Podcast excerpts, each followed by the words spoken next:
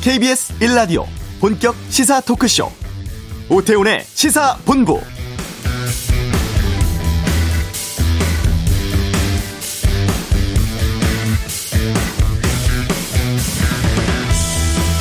코로나19 국내 신규 확진자 전날에 비해서 200명 넘게 늘어서 559명으로 집계됐습니다.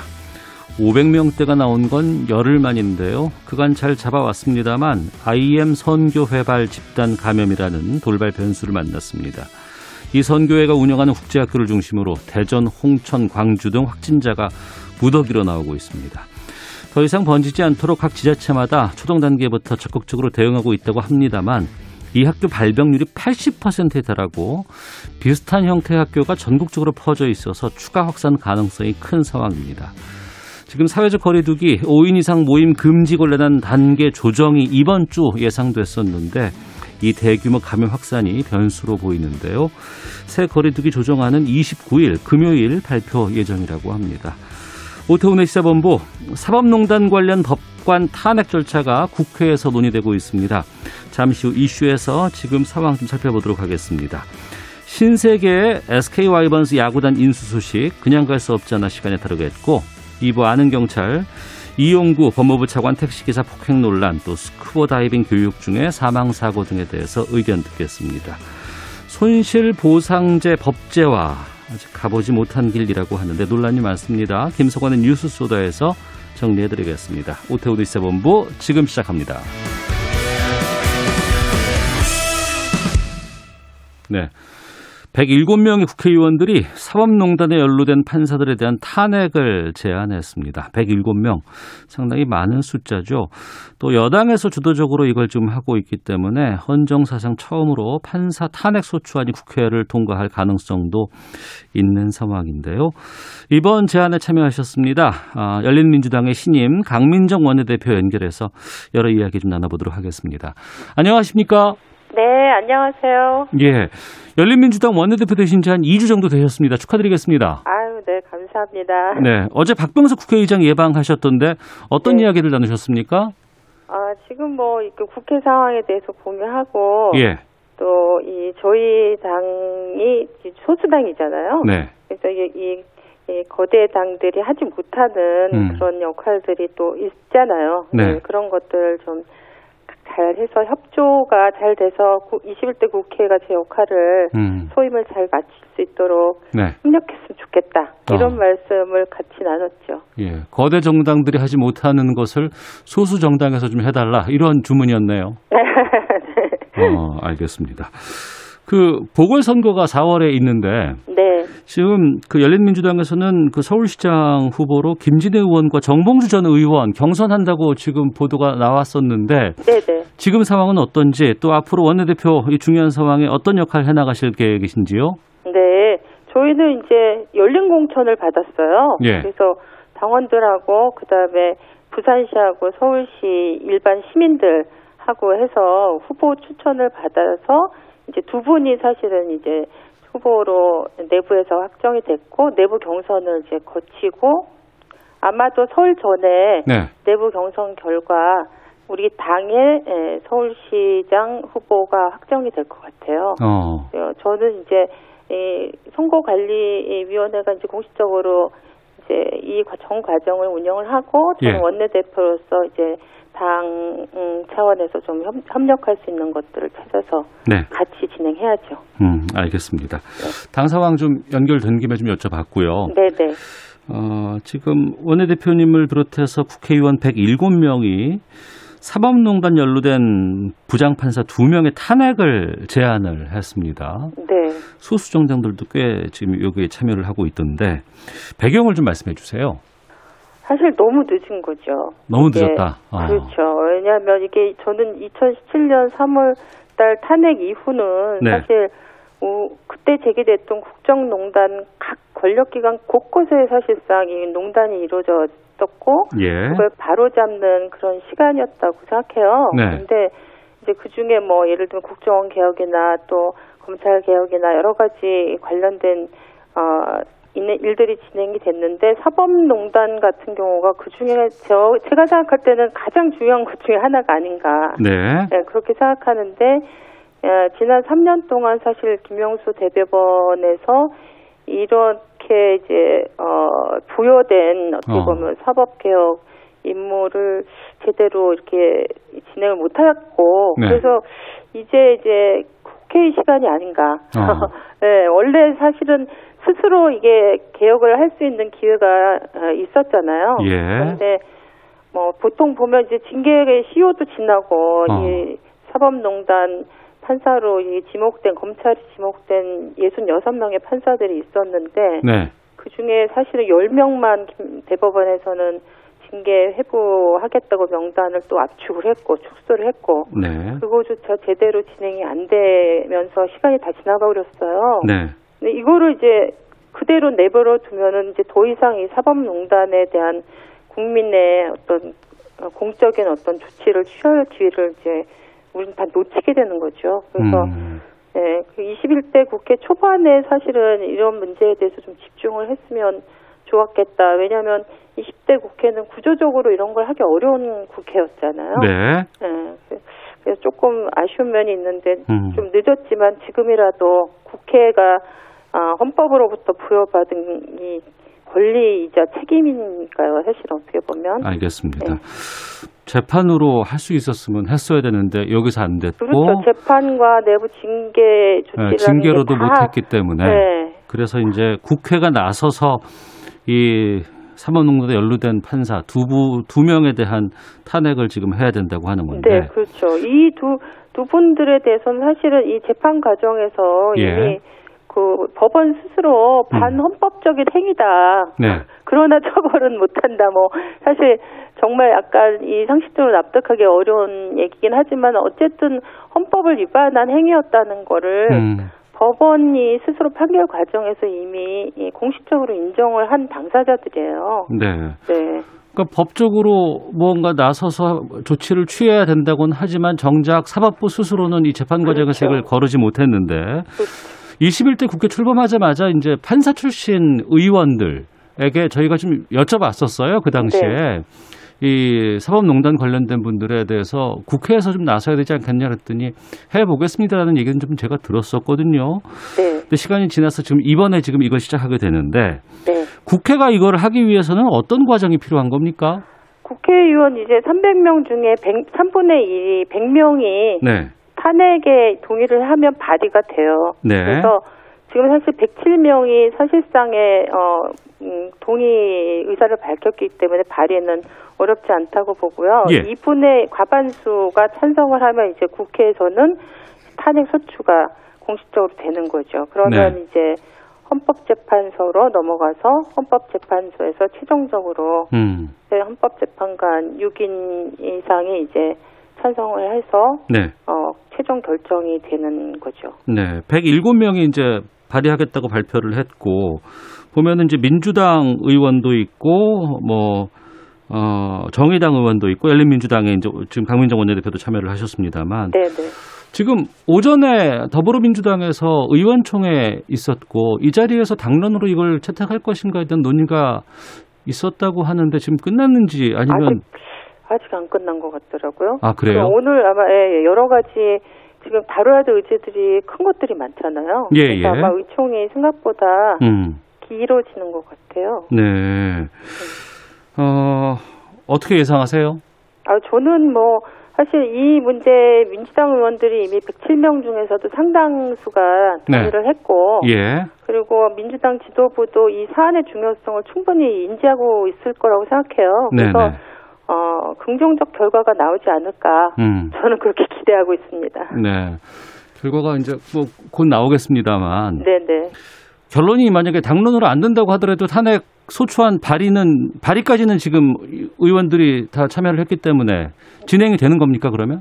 저희는 진행을 하는 게 맞다고 봅니다. 네. 네. 이거는 사실 국회의원 의원 개개인이 사실 헌법기관이고 예. 예, 그 헌법이 부여한 역할을 음. 어, 하는 게 맞죠. 네. 지금 이 탄핵의 대상이 되는 이 판사 있지 않습니까 두 분? 네네. 이분들이 지금 사표냈다면서요?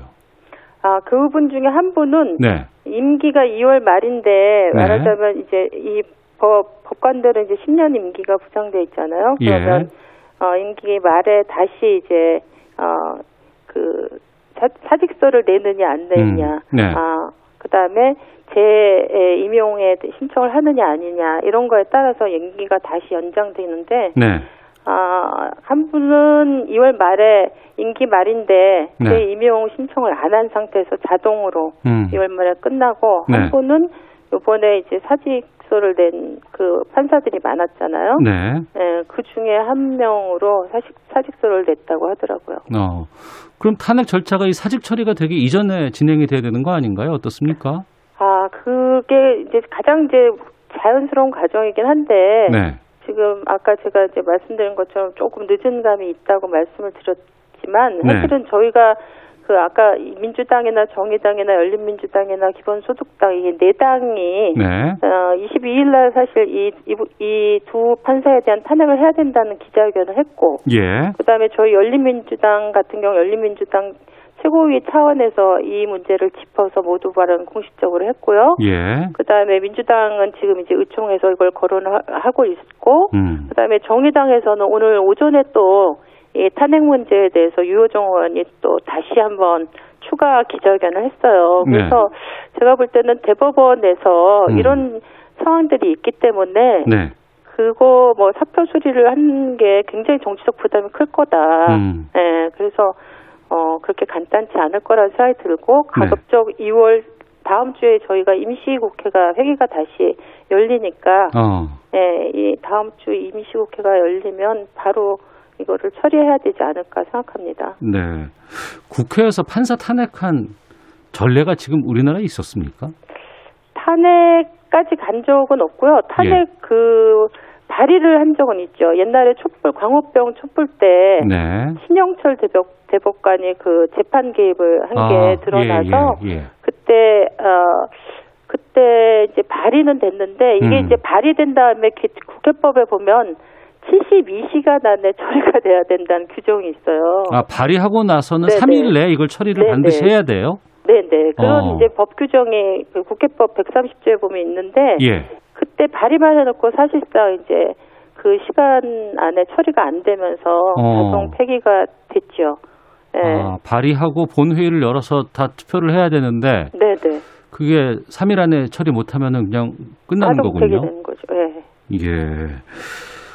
알겠습니다. 우리는 그러면 한 번도 판사를 탄핵한 전례가 없고 그렇죠. 다른, 다른 나라는, 나라는 굉장히 많이 이런 게 예. 자주 일어나고 있더라고요. 어. 뭐 일본 같은 경우는 9명 탄핵 소추해서 7명 이미 타, 파면했고 네. 미국도 연방 법관 뭐 주는 또 다르겠죠. 연방 법관 15명 탄핵 소추해서 8명 파면했고 뭐 네. 영국 같은 경우는 굉장히 뭐 1년에 한 2, 30명씩 음. 예. 그렇게 탄핵되는 판사들이 있다고 하더라고요. 네. 근데 우리나라 같은 경우 사실 대법원에서 이제 탄핵 말고는 이제 징계 자체 징계가 있는데 네네. 이 자체 징계 규정도 보면 최대가 이 정직 1년이에요. 예. 그러니까 이 제대로 된 이게 정말 판결 판사로서의 최소한의 기본 그 소임을 다하지 못하고 있는 이런 판사들을 네. 법적으로 처벌할 수 있는 이런 수단이 저희는 제도적으로 너무 부족한 거죠. 네. 음. 다른 나라도 이걸 한다고 하면 우리가 이제 네. 민주주의 할때뭐 삼권 분립이 반드시 중요하다, 뭐 지켜야 된다는 얘기를 하는데 이게 그 부분에 해당이 되는 것 아니냐, 뭐 이런 뭐 주장도 좀 있고 사법부의 독립을 저해할 수 있다 이런 주장도 좀 있는 것 같습니다. 여기에 대해서는 어떻게 말씀하시겠습니까? 저는 사실은 이, 이 지금 탄핵 대상이 되고 있는 판사들, 네, 어, 사법농단을 일으킨 판사들 스스로가 사법 독립을 저는 포기한 거라고 생각합니다. 사실은. 아, 예, 예. 이거를 되돌려 놔야지만 오히려 역으로 어. 사법부의 독립성, 상권 분립이 정확하게 예, 예, 제자리를 잡는 거다.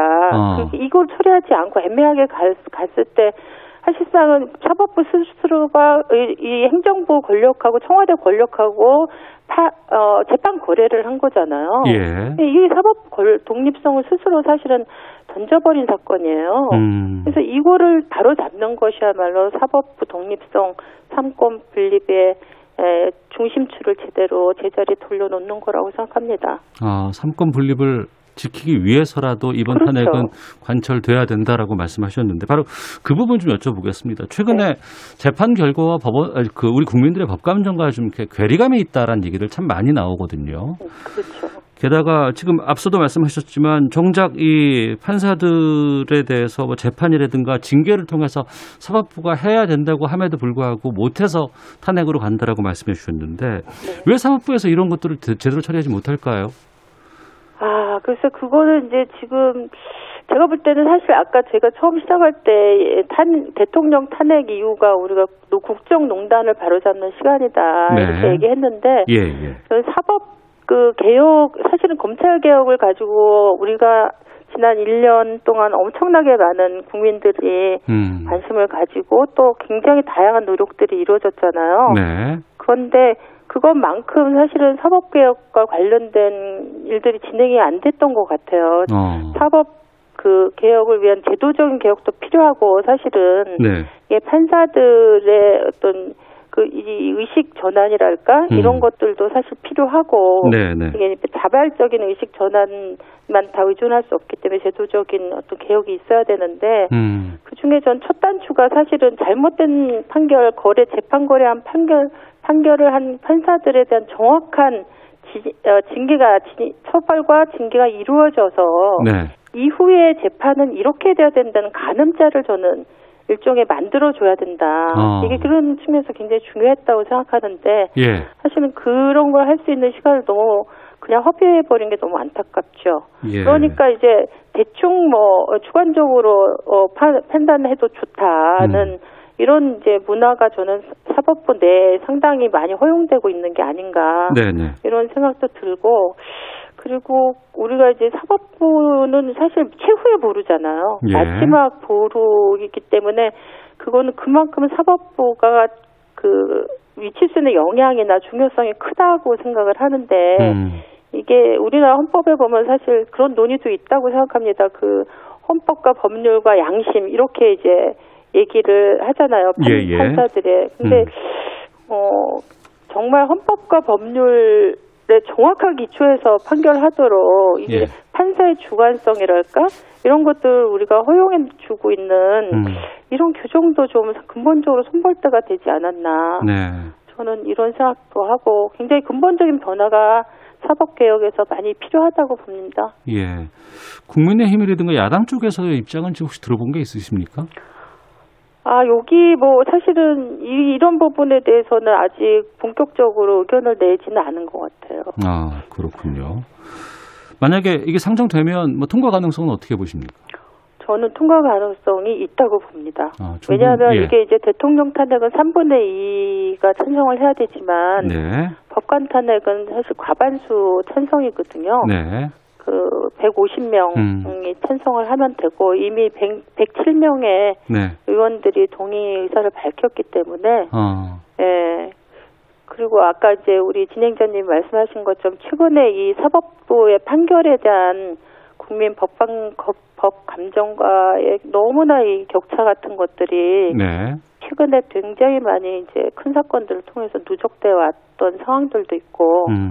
그래서 그렇게 저는 이제 비관적으로 보지 않습니다. 잘 될 수 있을 것 같다. 아, 알겠습니다. 저는 이렇게 전례를 저희가 남겨야 된다고 생각합니다. 네. 그러면 더해서 네. 이번에 그 두 명의 판사 탄핵 이후에 그 네. 추가로 뭐 사법개혁 관련 입법 추진이라든가 뭐 전관예우 금지법 같은 거 제정한다든가 이렇게까지도 나가야 된다고 보세요. 전 필요하다고 봅니다. 이미 사실은 이탄희 의원 같은 경우에가 네. 사법행정 그 법원 행정처가 사실 문제가 됐었잖아요. 기존에 예. 이 어. 사법농단의 중심적 역할을 그런 어, 했던 곳인데 예. 그래서 이제 사법행정위원회를 신설하는 법안을 이미 냈었어요. 네. 근데 이런 여기에 대해서 약간 지금 현재 대법원에서 이게 이제 위헌적이라는 해석을 달아서 어. 어, 약간 지금 제동에 걸린 상태긴 한데, 네. 이, 이번에 이제 탄핵이 만일의 경우 전 국민적으로 지지를 받고, 음. 어, 통과가 된다면 사법개혁에 그동안 미진했던 이런 부분들이 좀 이제 속도와 탄력을 받는 계기가 되지 않을까. 그러면 네. 이제 사법개혁과 관련된 개혁 입법안들이 어, 준비된 건 상, 상당히 많이 있는 걸로 알고 있거든요. 그렇군요. 그래서 이런 것들이 이 제, 제한이 되면서 네. 탄력을 받을 것 같습니다. 알겠습니다. 여기까지 말씀 듣도록 하겠습니다. 고맙습니다. 네, 감사합니다. 네, 지금까지 열린민주당의 강민정 원내대표 연결해서 말씀 들어봤습니다. 자, 이 시각 교통 상황 살펴보고요. 헤드라인 뉴스 듣고 다시 돌아오도록 하겠습니다. 교통정보센터 김한나 리포터입니다. 네, 현재 고속도로는 상습 정체 구간을 중심으로 밀리고요. 점심시간에 들면서 교통량 많이 줄었습니다. 지금 가장 많이 밀리는 곳 수도권 제일순환 고속도로인데요. 구리에서 판교 쪽은 남양주에서 상일 부근 5km, 또 일산에서 판교 쪽으로는 개항에서 송내까지 8km 더딘 흐름 보이고 있습니다. 경부고속도로 서울 방면은 달래내 부근에서 반포나들목 사이에서 정체가 계속되고 있고요. 서초나들목 부근에서 극심한 정체 보이고 있는데 서초에서 반포 쪽으로 1차 로를 막고 작업을 하고 있어서 운행이 어렵습니다. 반대 부산 쪽으로는 한남에서 반포 쪽으로 짧게 정체되다가 이후로 판교 진입 2차로에서는 고장난 차량을 처리하고 있어서 주의하셔야겠습니다. 서울 시내는 내부순환도로 성산 방면으로 정릉 터널 부근에 고장난 차량이 서 있습니다. 터널을 나온 직후에 차가 서 있어서 2차 사고 나지 않도록 주의하셔야겠고요. 강변북로 구리 쪽으로는 동호대교 북단 부근 4차로를 막고 작업을 하고 있습니다. 가양대교 북단부터 밀려서 작업 구간을 지나 성수까지 어렵습니다. KBS 교통정보센터였습니다.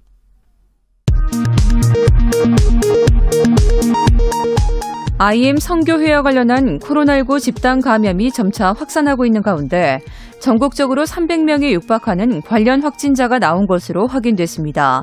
정부는 32개 관련 시설에 검사 명령 또는 권고를 통보했습니다. 택배 노조가 총파업에 돌입하기로 했습니다. 택배 노조는 택배사가 과로사 방지를 위한 사회적 합의를 파기했다며 오늘 오후 자세한 투쟁 계획 등을 밝힐 예정입니다. 시진핑 중국 국가주석이 문재인 대통령과의 통화에서 비핵화의 실현은 공동의 이익에 부합한다며 중국은 문 대통령을 높이 평가하며 적극 지지한다는 언급을 했다고 청와대가 밝혔습니다. 최강욱 열린민주당 대표가 전 채널A 기자 강요미수 사건과 관련해 SNS에 허위 사실을 유포한 혐의로 재판에 넘겨졌습니다. 이용구 법무부 차관의 택시기사 폭행 사건 관련 의혹에 대해 검찰이 오늘 서울 서초경찰서를 압수수색했습니다. 지금까지 헤드라인 뉴스 정한나였습니다.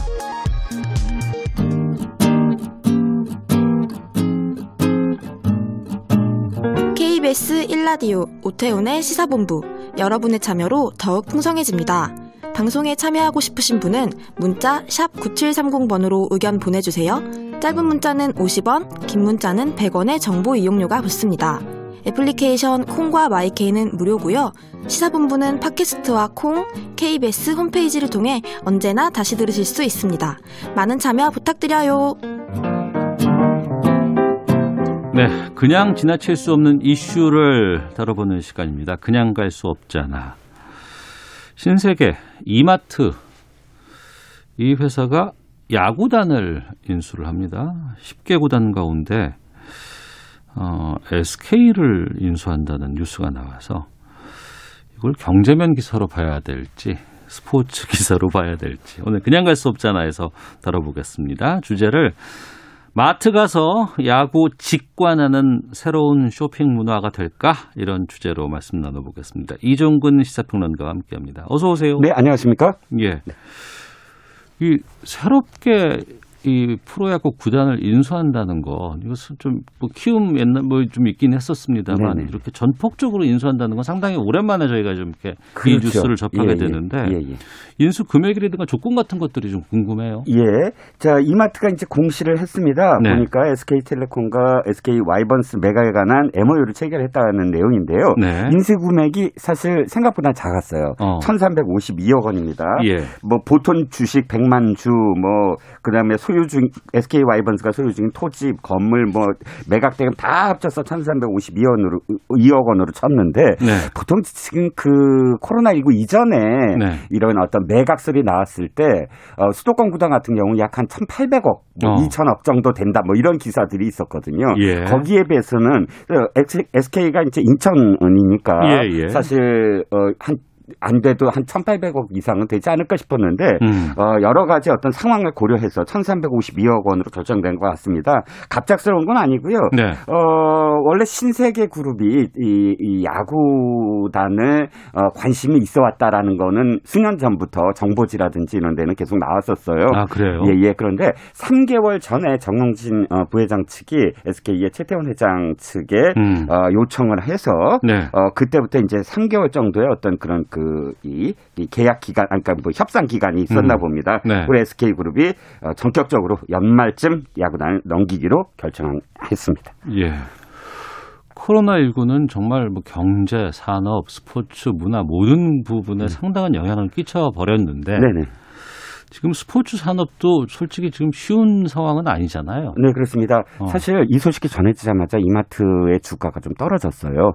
어. 어, 그건, 어, 그 지금 말씀하셨듯이 예. 코로나 19 때문에 지금 물론 야구만이 아니라 전 종목이 다 지금 어렵지만 네. 하다못해 스페인 바르셀로나 FC 바르셀로나도 지금 어, 위기 파산 어. 위기라고 할 정도니까요. 세계적인 구단이고 유럽 여행 가면 반드시 들러야 되는 그런 여행 상품에 끼어 있는 것인데도 불구하고 예, 예.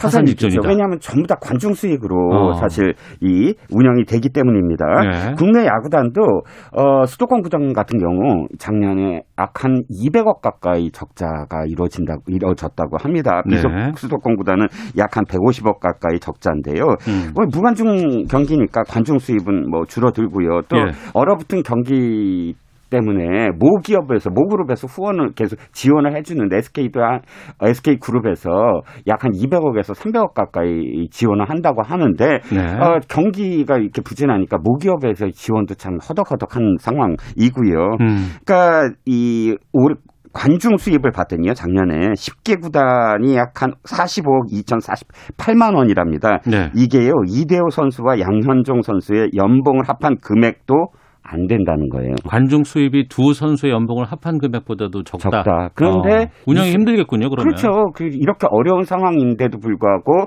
지금 정영준 부회장이 그걸 인수하겠다라고 음. 했기 때문에 네. 이게 무리수일까 어. 승부수일까 이런 식의 어떤 어, 지금 시각으로 보고 있는 거예요. 그 코로나19 상황이라 그러면 전 구단이 다 힘들 거 아니겠습니까? 아, 다 힘들죠. 그리고 이제 모 기업조차도 운영이 힘든 그런 기 구단들이 꽤 있다고 보는데 네, 그렇겠죠. SK는 음. 좀그 어떤 프로야구 구단 기업보다도 탄탄한 회사 같은데 예, 예.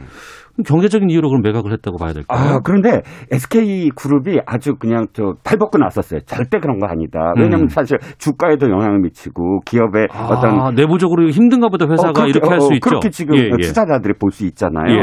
그러니까 바로 이번 매각 결정이 뭐 구조 조정 뭐 이런 사업적 어떤 차원의 결정이 아니다라고 음. 공식적으로 발표를 했습니다. 네. 어, 실제로 봤을 때 전체 우리가 그 그룹들 이렇게 보면 어, 작년에 그 이 기업의 어떤 매출이라든지 영업이익을 봤을 때 SK가 나쁘지 않았어요. 예. SK 하이닉스 반도체를 중심으로 해서 견고한 수익 기반이 있었고요. 또 어, 작년에 그 기업 공개 정말 그이 이, 이 새로운 어떤 뉴스를 만들어낸 음. SK 바이오팜 네, 어마어마한 뭐 IPO 성공을 어. 거두지 않았습니까? 바이오 쪽에서도 어쨌든 위탁 판매, 바- 파이저의 위탁 판매, 위탁 생산을 지금 예, 계속 예. 하고 있고요. 아, 아스트라제네카입니다. 죄송합니다. 어. 파이저가 아니고 아스트라제네카로 어쨌든 SK 바이오 쪽도 굉장히 유망한 어떤 상황이기 음, 이라서 어, 전체적으로 기업이 어렵 어려워서 이것을 매각한다라고는 어, 생각을 할 수가 없을 것 같아요. 음. SK텔레콤이 왜 이것을 매각을 했냐라고 이제 직접적으로 기자들이 계속 문의를 했을 때 네.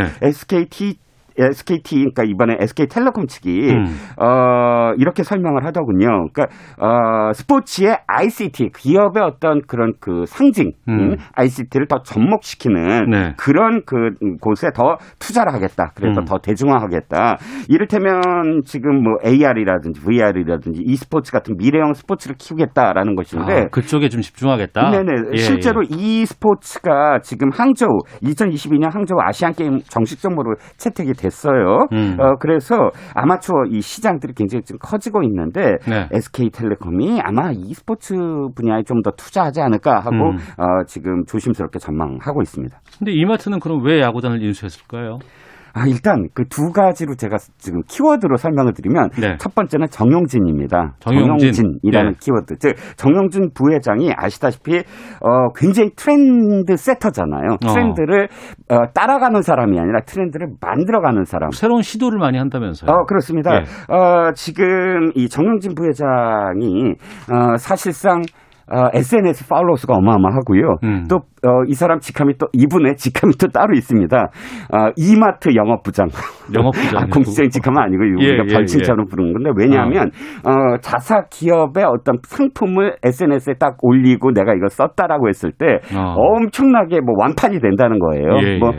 뭐, 최근 들어서 부, 이, 이, 저, 정용진 배추, 음. 뭐, 기억하시죠? 네네. 배추밭에 직접 가서 배추 어. 뽑아갖고, 왜 배, 의, 배추 전을 했다는 거, 뭐, 이런 식의 어떤 트렌드를 이제 이끌어 나가는데, 예. 어, 이 정영진 부회장이 5년 전부터 이렇게 얘기를 했어요. 세상에 없던 어메이징한 컨텐츠를 마- 선보이겠다. 네. 또 올해 신년사에서도 변화하는 고객의 요구를 다양한 각도로 볼 수 있게 다른 경험, 다른 전문성, 다른 사고방식이 필요하다. 음. 이렇게 얘기했거든요. 그러면 5년 전 말과 이번 신년사를 합해서 한번 어, 생각을 해보면 네. 전혀 다른 경험을 하게 만드는 어메이징한 컨텐츠를 바로 이 야구와 접목시켜서 보여주겠다라는 그런 어떤 어, 구도 아닐까 싶은 음. 네. 건 걸- 거고요. 예. 단순히 그냥 야구와 쇼핑을 접목한다가 아니라 이것을 어, 통해서 새로운 어떤 문화, 음. 새로운 문화 가치를 좀 어, 보여주겠다 이렇게 지금 어, 생각을 하고 있는 것 같아요. 야구 구단을 인수해서 새로운 문화로 접목시킨다는 건 어떤 것들을 예상할 수 있을까요? 그러면 실제로? 어, 어, 저는 아, 이 우리가 지금 저희가 지금 이 제목 있잖아요. 네. 마, 마, 그러니까 그 마트를 가서 물건을 사는 것이 아니라 야구를 쇼핑한다. 어. 야구 직관을 쇼핑한다. 이게 예. 말이 사실은 그 상징하는 것 같거든요. 예. 단순히 이게 뭐 그 SK의 인천 어, 그 문학구장에 무슨 이마트를 입점한다 이런 차원이 아니라 음. 어, 하나의 어떤 어, 소비 트렌드. 네. 그러니까 야구를 즐기는 것 자체가 쇼핑처럼 느껴지는 어떤 문화. 음. 전혀 새로운 어떤 어, 체험을 할 수 있게 해주겠다라는 네. 것인데 물론 저도 이제 나와 봐- 그것이 이제 결과가 나와봐야 알겠지만 어, 정영진 부회장의 어떤 어, 그 또 어록에서 내가 더 말씀을 드리면 망원경으로 세상을 보지 말고 음. 만화경으로 봐라. 만화경이요? 어. 아, 만화경 아시잖아요. 예, 예, 예. 그러니까 그만큼 재미를 접목하지 않으면 어. 어, 사- 어, 고객을 마- 어, 이렇게 창출할 수 없다. 음. 이게 지금 정영진 회장의 어떤 그 이 말이므로 어 그런 시각으로 한번 야구자 야구를 지금 어떻게 접목시킬까를 지켜보는 것도 어 재밌을 것 같습니다. 프로야구의 상업화 이런 거 활성화는 미국하고 일본이 상당히 잘하고 있는데 네 그렇습니다. 거기서도 뭐 유통과 이렇게 그 야구를 연관시킨 경우가 어 있었습니까? 가장 비근한 예가 라쿠텐이에요. 일본의 어디요? 일본의 온라인 상거래 업체 라쿠텐. 아, 네네네. 네, 라쿠텐이 어 프로 스포츠 적극 진출하면서 야구단 라쿠텐 골든 이글스를 가지고 있는데 네. 뭐 예, 야외 외야 전광판 뒤편 공간에 스마일 글리코 파크라는 놀이동산을 지었어요. 아, 야구장 뒤편에 놀이동산이 예, 있어요. 예. 그래서 아 이의 그뭐 관람차가 이렇게 보이고 뭐 어. 어. 린이 놀이시설도 보이고 해서 어, 또 야구장 안에 아예 숙박시설도 이렇게 만들었고요. 아, 그러니까 예. 거기서 먹고 자고 놀고 하는 것을 야구와 함께 어. 이렇게 만들어 나가는 거예요. 예, 예. 어떤 의미에서는 신세계 지금 그 정부회장도 좀 비슷해요. 화성 국제 테마파크 조성을 하겠다는 것인데 음. 어, 이것도 이렇게 얘기를 해요. 우리의 가장 경쟁 상대는 야구와 그 다음에 테마파크다. 이렇게 네. 얘기한 적이 있거든요. 어. 즉, 그, 이 라쿠텐과 좀 비슷한 구상을 갖고 있는 게 아니냐. 네. 국제 테마파크, 뭐, 유니버설 스튜디오나 디즈니랜드에 버금가는 그런 놀이시설, 오락시설을 만들겠다라고 하니까 아마 종합적인 그런 컨텐츠 사업을 선보이지 않을까. 뭐 이렇게 예상이 되네요. 네. 인천의 야구 팬들은 아, 열심히 응원을 하는데 가- 계속 바뀌니까. 그렇죠. 그래서 좀 예. 많이 힘들어 하신다는 느낌도 좀 들었거든요. 그렇죠. 근데 되게 지금 팬들은 환영하는 것 같아요. 그래요? 지금 정용진 부회장 그 SNS에 다 SK 팬들이 몰려가서 어. 환영합니다. 뭐 아. 이마트에만 가겠습니다 라고 예. 이야기를 올리는데 하나 재밌는 건 예. 근데요 제발 음. 이마트 와이번스라고 하지 말아주세요. 뭐 그거 이상하잖아요. 그러면서 어. 뭐 제안한 게 쓱딱 쓱. 뭐 와이번스, 어. SSG, 예, 와이번스는 어떠냐 뭐 이런 어. 제안들을 지금 하고 있습니다. 그 이름도 할 것 같고 또 어떤 그 심벌을 만들 것이냐 예, 예, 뭐 이런 예, 것들 고민하겠죠. 좀 많은 분들이 좀 기대를 하실 것 같은데 예. 정용진 부회장이 뭐 다양한 시도를 많이 한다고 그러고 창조적인 것들을 많이 한다고 하는데 그것이 정말 성공할 수 있을지는 저희가 좀 지켜봐야 네, 될것 그래야 같습니다. 자, 지금까지 마트 가서 야구 직관하는 새로운 쇼핑 문화가 될까? 그냥 갈 수 없잖아요. 살펴봤습니다. 이정근 평론가와 함께했습니다. 고맙습니다. 네, 감사합니다. 예. 잠시 후 2부 아는 경찰 있습니다. 그리고 이어지는 뉴스 쏘다 손실 보상제 법제화 논란 정리해 보겠습니다. 2부에서 뵙겠습니다.